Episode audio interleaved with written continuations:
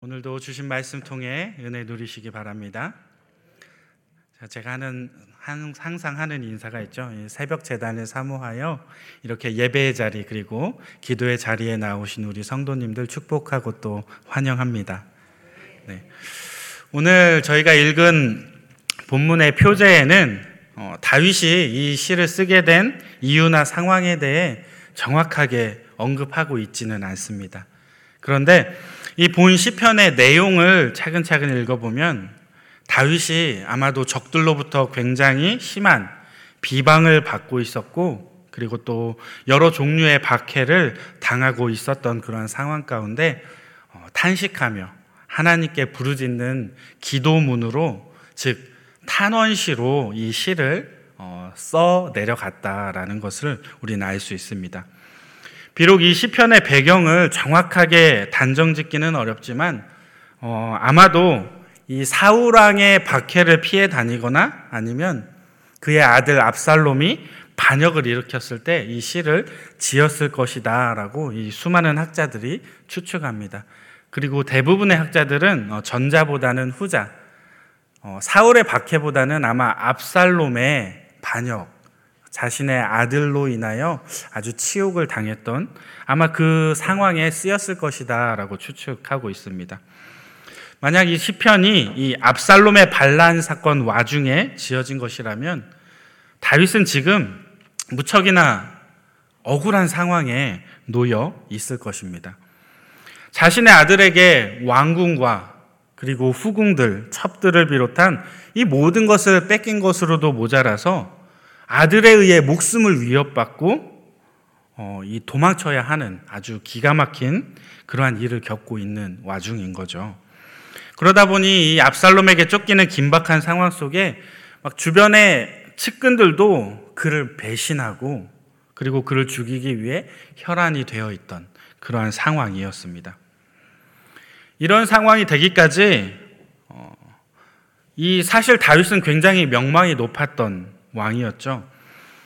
이 평판이 좋았던 왕이 이런 상황으로 바뀌기까지 다윗을 넘어서기 위해서 이 아들 압살롬이 얼마나 많은 거짓과 비방으로 그리고 온갖 권모 술수로 이 다윗 주변의 사람들을 현혹했을지 우리는 보지 않아도 너무 잘 알고 있습니다.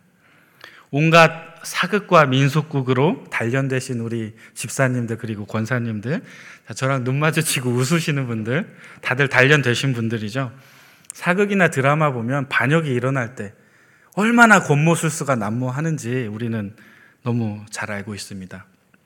제가 굳이 설명하지 않아도 TV 속 드라마 보는 것처럼 이 압살롬의 협작과 이 권모술수가 눈에 훤해 그려지실 거예요. 그렇죠? 그렇죠? 네. 네. 우리 권사님들, 집사님들은 훤하게 그려지시는데 우리 장로님들, 우리 남자 집사님들 좀 안 그려지시는 것 같아요. 어, 제가 설명하지 않아도 잘 아시겠지만 너무 경건해서 TV를 멀리 하신 우리 장로님들 위해서 어, 제가 약간 맛보기로 설명을 해드리면 사무에라 15장 6절 7절 말씀인데요. 이 말씀을 보면 압살롬이 얼마나 서서히 그리고 얼마나 치밀하게 그리고 완벽하게 이 일을 준비했는지 보여주고 있어요. 우리 같이 한번 읽어볼게요. 시작. 이스라엘 무리 중에 왕께 재판을 청하러 오는 자들마다 압살롬의 행함이 이와 같아서 이스라엘 사람의 마음을 압살롬이 훔치니라. 4년 만에 압살롬이 왕께 아뢰되 내가 여호와께 서원한 것이 있사오니 청하건대 내가 헤브론에 가서 그 서원을 이루게 하소서. 아멘. 이 성경은 압살롬이 얼마나 치밀하게 백성들의 마음을 훔치고 그리고 반역을 일으키기 위해서 자신의 본가, 자신의 이제 처가, 처가죠. 처가 쪽에 이 세력이 있는 쪽에 가서 이 세력을 다지기 위해서 그곳으로 떠나요. 핑계를 대고. 압살롬이 무려 4년이나 이러한 음모를 꾸미고 준비했다라고 성경은 기록합니다.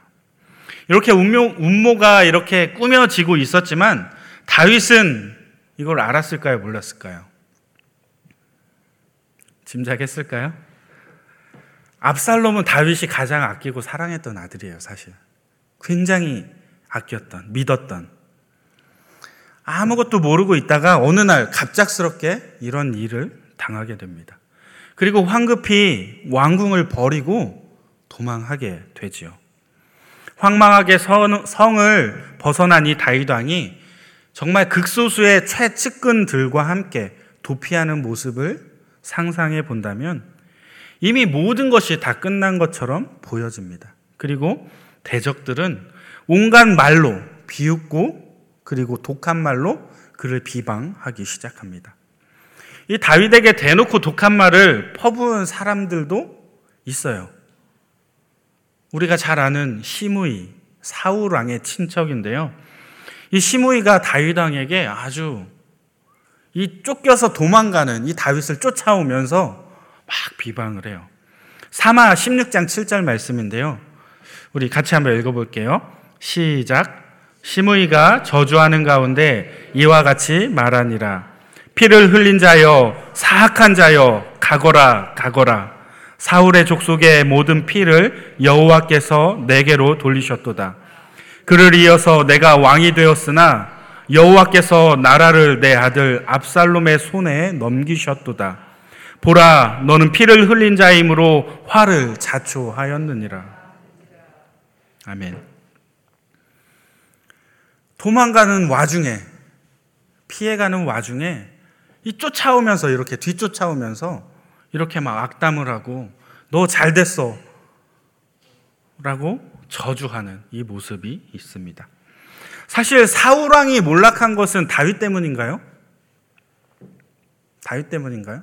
아니죠. 다윗이 나서서, 나서서 사울 왕을 치료했다면 이미 훨씬 전에 다윗은 왕이 되었을 거예요. 그런데 다윗은 사울에게 선하게 대했어요. 하나님이 기름 부으신 왕을 내가 끌어내릴 수 없다. 내가 죽일 수 없다.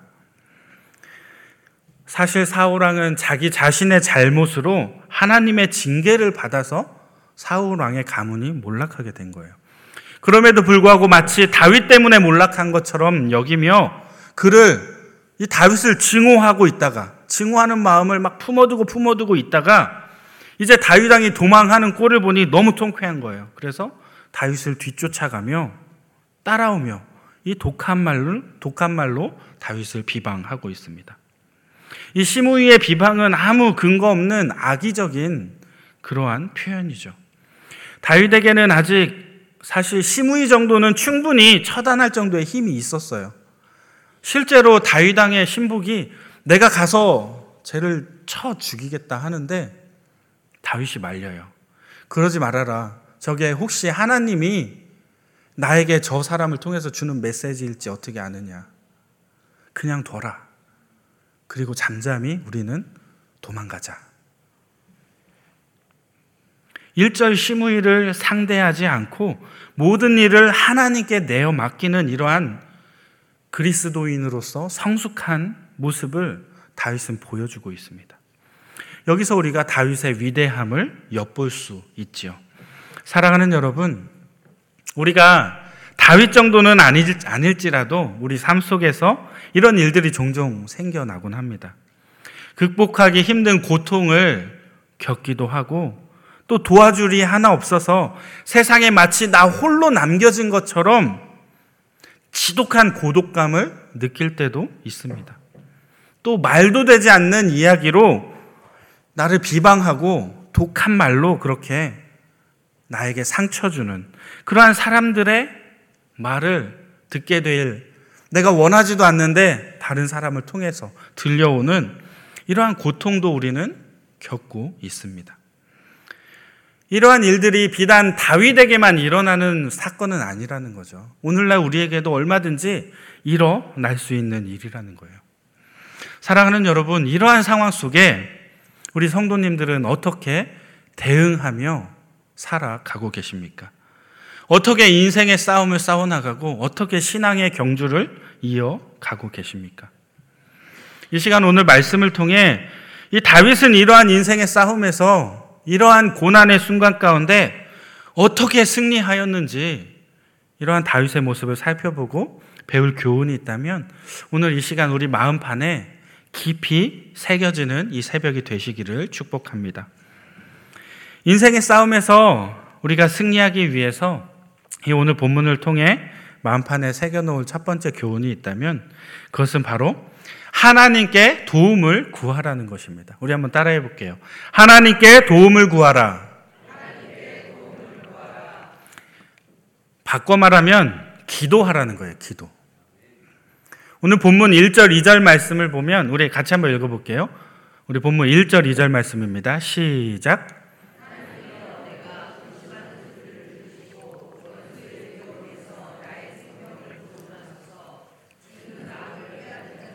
음모에서 나를 숨겨주시고 악을 행하는 자들의 소동에서 나를 감추어 주소서. 아멘. 이 함께 나누었던 다윗의 상황을 보면 다윗은 지금 굉장히 힘겨운 상황에 처해 있습니다. 그런데 이러한 고난의 상황에서 이 다윗은 다윗이 했던 가장 먼저 했던 표현은 뭐냐면 하나님이여 하나님이여 나의 하나님이요. 하나님을 향하여 간구하며 그분을 향한 깊은 신뢰를 보여주고 있는 것입니다. 특별히 이 1절, 2절 말씀에서 다윗은 자신의 상황을 네 가지 단어로 표현하고 있어요. 1절에서 근심과 두려움이라는 단어가 나와요. 이 두 단어는 자신의 내면의 상태를 지금 묘사해 주고 있습니다. 근심이 뭐예요? 근심이 막연한 어떤 내 마음 가운데 불안한 마음. 그죠? 불안감이라면 두려움은 뭐냐면 구체적인 대상을 향해서 느끼는 무서움이에요. 그죠? 즉, 다윗은 지금 내적인 어떠한 불안감뿐 아니라 외적으로 쪼여오는 공포를 느끼고 있는 그러한 상황이라는 거예요. 이 근심과 두려움이 이 두 단어가 다윗의 마음을 잘 표현해 주고 있습니다. 1절에서 이렇게 다윗이 자신의 지금 본연의 심리 상태에 대해서 표현하고 있다면 2절에서는 조금 다른 표현입니다. 다윗이 근심하고 두려워하게 된 1절에서 말한 이 상태에 처하게 된 외적인 원인을 밝히고자 두 가지 단어를 사용해요. 음모와 소동이라는 단어가 사용되는데 음모가 드러나지 않는 보이지 않는 어떤 적들의 움직임이라면, 그죠? 음모가 진행되고 있어. 그러면 알아요, 몰라요? 몰라요. 그죠? 막 그것이 나를 막 두렵게 만드는 거예요. 막연한, 뭔진 모르겠는데 하여튼, 아, 감이 안 좋아. 그죠? 뭔지 모르겠는데 막 날 불안하게 만들어요. 이런 음모가 진행되고 있었고, 반대로 소동은 뭐예요?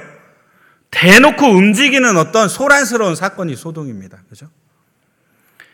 다윗이 알지 못하는 가운데 막 은밀한 움직임이 있었는데 그것 때문에 막 불안했는데 이제 대놓고 사건이 터져 버린 거예요. 너무나도 사랑하는 아끼는 그 아들이 반역을 일으켜서 다윗왕의 후궁들을 백주 대나대 사람들이 다 보는 데서 취하는 사건이 벌어지고 그리고 이 다윗을 죽이기 위해서 쫓아오는 상황이 펼쳐지게 됩니다. 이렇게 볼 때 다윗은 자신을 힘겹게 하는 모든 내적인 그리고 외적인 상황들을 모두 다 경험하고 있었고 이러한 절제절명의 순간 가운데 그것에 눈을 돌리는 게 아니라 어떻게 했다고요? 하나님이요. 나의 하나님이요. 하나님을 바라보며 주님께 간구하고 있었다는 거예요. 왜 다윗은 이렇게 할 수 있었을까요? 다윗은 하나님께서 자신의 이러한 목소리를 들으신다는 신뢰를 갖고 있었기 때문입니다. 이처럼 하나님에 대한 다윗의 신뢰가 어떠했는지 1, 2절에 역시 잘 표현되어져 있어요. 동사를 우리가 보면 알 수 있는데 다시 한번 함께 읽어볼게요. 1, 2절 시작 하나님이여 내가 근심하는 소리를 들으시고 원수의 두려움에서 나의 생명을 보존하소서. 주는 악을 꾀하는 자의 음모에서 나를 숨겨주시고 악을 행하는 자들의 소동에서 나를 감추어 주소서. 아멘. 사랑하는 여러분, 다윗이 지금 하나님을 어떠한 분으로 고백하고 있습니까? 근심하는 나의 소리를 어떻게 해주시는 분이에요? 들어주시는 분입니다. 하나님은 나의 고통에, 나의 신음에도 응답하시는 그분이 바로 하나님이시라는 거예요. 이러한 내면의 고난에 빠진 다윗의 생명을 또 어떻게 해주는 분이에요? 보존해 주시는 분이에요, 생명을. 다윗의 생명을 지켜주시는 분. 내가 사망의 음침한 골짜기를 거닐지라도 해를 두려워하지 않아야 할 것은 뭐예요? 주께서 나를 지켜주시니까. 주의 지팡이와 막대기가 나를 안위하여 주시니까. 하나님이 나의 생명을 지켜 주시니까, 보존해 주시니까 다윗은 이렇게 하나님께 다 내려놓고 매달릴 수 있는 거예요. 내적인 어떠한 고난과 환경 가운데 나를 건져주신다면 외적인 공격으로부터 다윗을 어떻게 해요? 숨겨주시는 분이라는 거예요. 다윗, 다윗이 고난 가운데 처했을 때 외적으로 어떠한 압박이 들어올 때 다윗을 숨겨주고 그리고 어떠한 소동에서 감추어 주시는 그분 그분이 바로 다윗이 부르짖는 하나님이라는. 오늘 이 새벽에 여러분들 부르짖을 때 이러한 하나님을 만나고 경험하셔야 합니다. 전적인 나의 편이 되어 주셔서 우리의 근심에도 우리의 신음에도 응답하실 뿐 아니라 우리를 지켜 주시고 우리를 숨겨 주시는 그 하나님. 말뿐만이 아니라 우리의 삶 속에서 살아 역사하셔서 내가 살아갈 그 길을 뚫어 주시는 그 하나님. 이러한 살아 역사하시는 하나님에 대한 신뢰와 믿음의 고백이 있을 때 하나님께서 우리의 모든 기도를 응답해 주시고 들어주시는 줄 믿습니다. 이러한 하나님을 오늘 이 새벽에 부르짖고 만나셔야 합니다. 또 인생의 싸움에서 승리하기 위해서 본문이 우리에게 주는 교훈이 있다면 바로 우리의 혀를 다스릴 수 있는 지혜를 하나님께 구해야 한다는 것이에요. 우리 한번 따라해 볼게요. 우리의 혀를 다스릴 수 있는 지혜를 구하라. 누구에게 구해요? 하나님께 구해야 합니다. 계속해서 3절에서 6절 말씀을 통해서 이 마음속에 있는 모든 것을 다윗은 하나님께 쏟아 놓고 있어요. 자기의 마음 가운데 어떠한 상처가 있는지, 어떠한 아픔이 있는지, 어떠한 이야기들이 들려와서 그것이 나를 힘들게 하는지 하나씩 하나씩 드러내며 하나님께 도움을 요청하는데 특별히 다윗은 이 원수들의 언행 심사에 대해서 아주 낱낱이 하나님께 탄원하고 있습니다. 우리 3절, 4절 말씀 같이 한번 읽어볼게요. 3절, 4절입니다. 시작.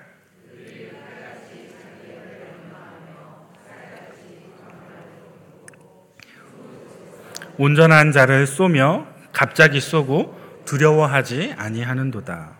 아멘. 혹시 말 때문에 상처받아 본 경험 있으신가요? 다 있겠죠. 누구를 막론하고 누구나 한 번쯤은 아니면 그 수많은 그 이상의 이 말로 찔려 말로 찔리는 말로 죽음을 경험하는 이러한 상황들 다들 겪어 보셨을 거예요. 전문 용어로 이걸 뭐라 그래요? 음해. 뭐라고요? 음해. 네이버 사전에 제가 이 음해라는 단어를 검색해 봤어요. 사전에서는 음해를 뭐라고 표현하는가?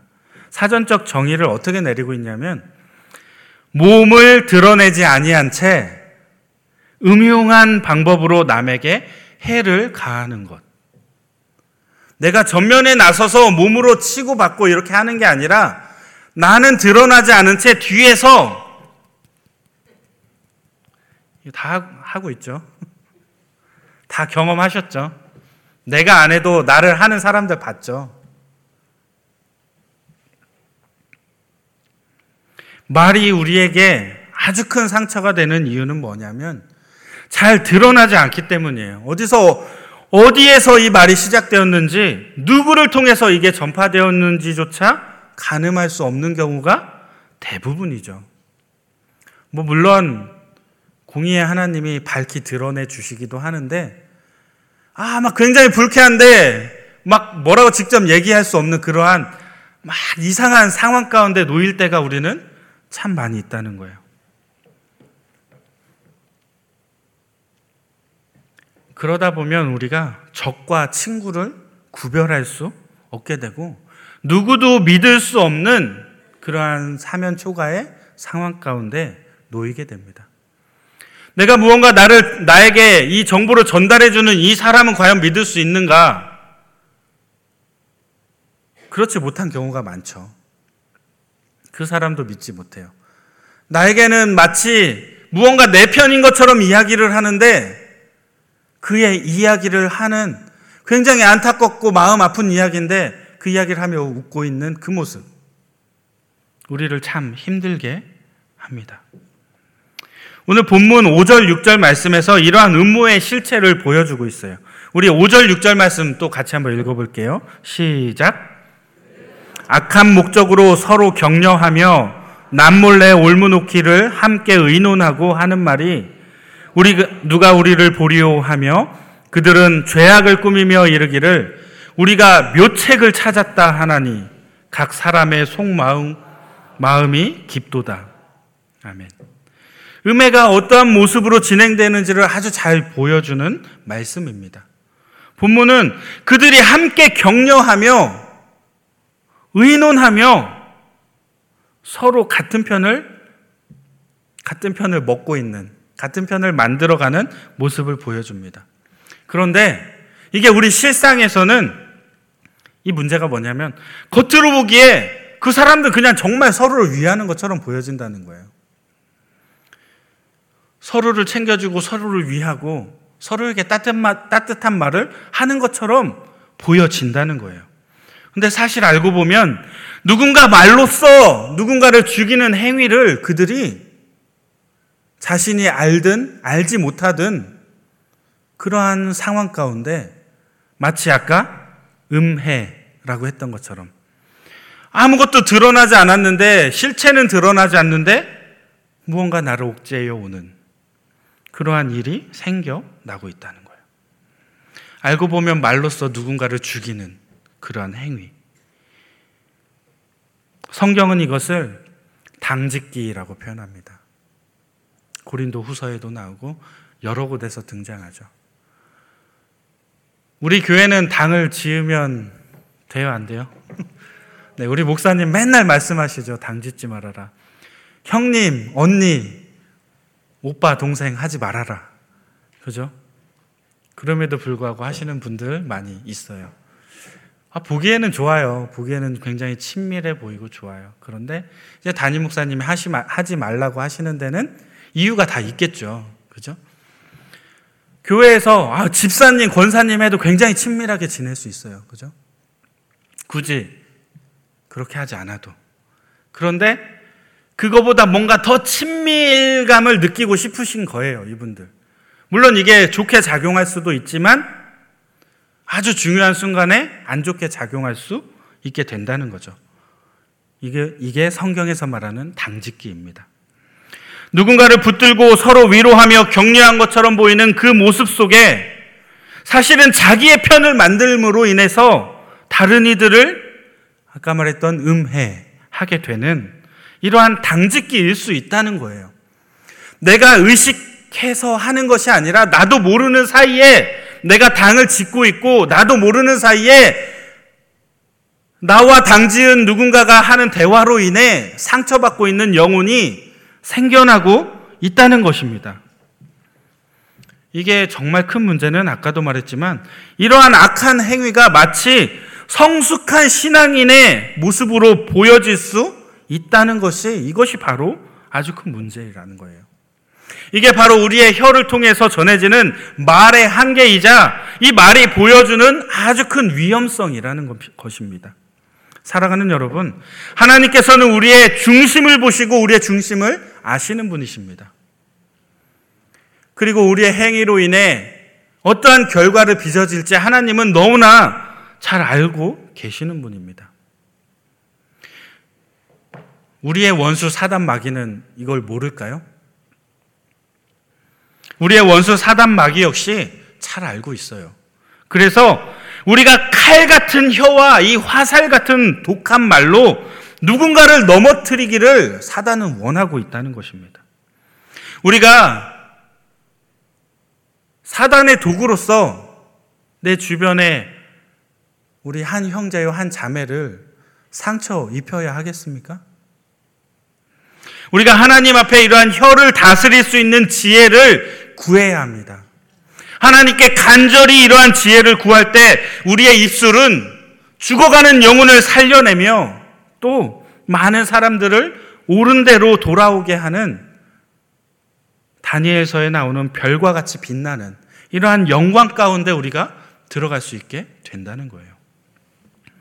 우리는 하나님께 혀를 다스릴 수 있는 지혜를 구해야 합니다. 그래서 주님이 허락해 주신 그 지혜를 가지고 우리의 입술과 혀를 잘 다스려서 우리의 중심을 보시는 하나님께 인정받고 칭찬받는 성숙한 그리스도인들이 되어야 합니다. 이 자리에서 오늘 말씀 듣고 마음판에 새기시는 여러분들 반드시 그러한 성숙한 그리스도인이 다 되시기를 주님의 이름으로 축복합니다. 마지막으로 오늘 본문의 결론이 10절 말씀을 함께 읽고 제가 마무리할게요. 우리 10절 말씀입니다. 같이 한번 읽겠습니다. 시작. 의는 여호와로 말미암아 즐거워하며 그에게 피하리니 마음이 정직한 자는 다 자랑하리로다. 아멘. 사랑하는 성도 여러분, 우리가 굉장히 분주하게 이 땅을 살아가고 있습니다. 우리에게 너무나 많은 일들이 펼쳐지고 있고 주어져 있어요. 이 땅을 살아가며 우리에게 생업도 중요하고 공부도 중요해요. 봉사도 중요하고 어떠한 자리에 나아가는 것도 물론 중요합니다. 그런데 정말 중요한 것은 우리가 기도하는 성도가 되어야 한다는 것입니다. 기도하는 그리스도인이 되어야 한다는 것입니다. 특별히 그냥 기도하는 게 아니라 정말 하나님을 믿고 신뢰함으로 하나님께 모든 건 내어 맡기고 하나님을 의지하는 이러한 성도가 되어야 한다는 것입니다. 우리가 기도를 많이 하면 할수록 기도를 깊이 하면 깊이 할수록 하나님과 아주 친밀한 관계를 맺어 나갈 수 있습니다. 이 새벽에도 하나님과 관계가 점점 더 깊어지는 그래서 성숙해지는 그리스도인들 되시기를 바랍니다. 이 땅에서 정말로 중요한 것은 우리가 기도하는 성도 그리고 하나님을 믿고 의지해야 하는 의지하는 이러한 성도가 되어야 한다는 것입니다. 그래서 근심 중에 환란 중에 우리가 고난 속에 처해 있을지라도 오직 하나님께 간구하며 그분을 믿고 의지할 때 오늘 시편 64편의 결론 아까 10절 읽었죠. 이 10절의 말씀처럼 어렵고 힘든 인생길을 우리가 즐거움과 감사함으로 걸어가게 되는 이러한 풍성, 풍성한 은혜를 누릴 수 있게 된다는 것입니다. 사랑하는 여러분, 인생길 참 어렵고 힘들어요. 이러한 가운데 즐거움과 감사로 하루하루 살아가며 하나님과 깊이 교제하는 우리 새벽 성도님들 다 되시기를 주님의 이름으로 축원드립니다. 어, 이 시간 함께 기도했으면 좋겠는데요. 우리가 항상 힘써서 기도하되 특별히 하나님께서 허락하신 이 지혜로 우리의 언행 심사를 다스리게 하여 주시고 우리의 언행 심사를 통해서 영혼을 살려내며 많은 사람들을 옳은 대로 인도하는 성숙한 그리스도인들 되게 해달라고 우리 이 시간 함께 주여 부르짖 후에 기도하도록 하겠습니다. 다 같이 기도합니다. 주여 사랑해 주님 감사합니다. 우리가 항상 힘써 기도하기 원합니다. 성령 하나님 내가 기도할 수 없을 때 내 안에서 탄식하며 기도하게 하시는 성령님의 놀라운 은혜를 경험하기 원합니다. 주님, 주님 앞에 깊이 나아가기 원합니다. 기도의 깊은 것을 경험하기 원합니다. 하나님과의 깊은 관계 가운데 들어가기 원합니다. 하나님 나의 삶을 주장하여 주시되 내가 모든 것 내려놓고 하나님 믿고 의지하며 주님께 간구하여 믿음으로 승리하는 인생을 살아내게 하여 주옵소서. 주님 특별한 지혜를 허락하여 주시기 원합니다. 우리가 삶 속에서 살아가는 언행 심사가 하나님 기뻐하시는 모습이 되게 하여 주옵소서. 누군가를 넘어뜨리고 누군가를 말로써 상처 입히는 그러한 비로한 인생이 아니라 죽어가는 영혼을 살려내며 아파하는 심령을 위로하며 치유하는 그러한 사랑이 넘치는 그리스도를 닮아가는 모습으로 이 땅 살아가게 하여 주옵소서. 많은 사람을 옳은 대로 인도하여 내므로 하나님께 잘했다 칭찬받을 수 있는 그래서 영광 가운데 들어갈 수 있는 은혜를 베풀어 주옵소서. 우리의 삶을 주장하여 주실 줄 믿습니다. 사랑의 아버지 하나님, 우리가 인생길 걸을 때 고난의 과정을 통과하며 눈물의 골짜기를 걸어야 할 때 사람이나 환경을 보고 의지하는 것이 아니라 오직 하나님만 바라보게 하여 주옵소서. 모든 것을 아시는 하나님, 합력하여 선을 이루시는 그 하나님으로 인하여 우리가 혹 넘어졌을지라도 다시 일어나게 하여 주시고 절망의 웅덩이 가운데서도 소망의 땅을 향해 걸어가는 믿음의 자녀들 되게 하여 주옵소서. 오늘도 하나님께서 허락해 주신 삶의 자리에서 하나님만 바라보며 하나님과 깊이 동행하게 하여 주시되 하나님 복의 통로로서 이 땅을 살아가는 은총의 한 날을 살게 하여 주옵소서. 오늘 이 하루도 온전히 주님과 교제하며 코람 대오의 신앙으로 하나님 앞에 살아갈 수 있는 복된 하루가 되게 하여 주옵소서. 언제나 우리와 함께 해 주실 줄 믿사오며 우리 주님 예수 그리스도 이름으로 기도드립니다. 아멘. 주여 주여 주여 할렐루야 사랑의 주님 우리의 삶을 주장하여 주시기 원합니다. 오늘도 말씀 통하여 주님 마음판에 깊이 새기었습니다. 주님 날마다 기도하는 사람 되게 하여 주시고 매 순간순간마다 하나님께 부르짖으며 하나님과 깊이 교제할 수 있는 은혜를 베풀어 주옵소서. 나의 삶을 주장하여 주시고 나의 삶 속에 동행하여 주시는 그 하나님을 삶의 모든 환경 가운데 날마다 날마다 마주하고 경험하게 하여 주셔서 오늘도 주님의 은혜 가운데 풍성히 젖어들 수 있는 이 하루가 되게 하여 주옵소서. 주님, 주님이 허락해 주시는 특별한 지혜를 갖기 원합니다. 영혼을 살려내고 사람을 위로하며 심령을 치유하는 사랑의 언어를 사용할 수 있게 하여 주옵소서. 누군가를 무너뜨리고 누군가를 쓰러뜨리고 누군가를 정복하는 날카로운 언어가 아니라 사랑 넘치며 정강 넘치며 누군가에게 회복을 선사하는 따뜻한 말씨를 사용할 수 있게 하여 주옵소서. 주님 오늘도 은혜 베풀어 주실 줄 믿사오며